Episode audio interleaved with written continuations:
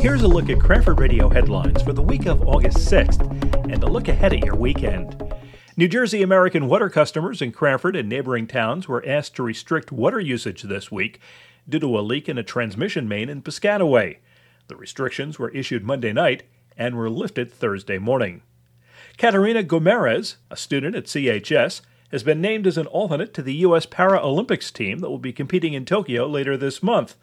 Should she be called on to substitute, she would compete in track and field.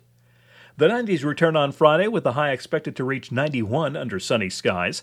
Saturday looks to be mostly cloudy with a high of 89, and on Sunday there's a slight chance of showers with the high of 88. Restaurant Week in downtown Cranford begins on Sunday and runs through Friday.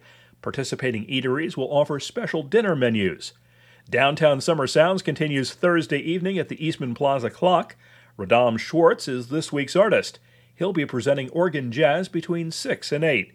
For more area events, check Cranford.com. News provided by TAPinto Cranford. For Cranford Radio, I'm Bernie Wagenblast.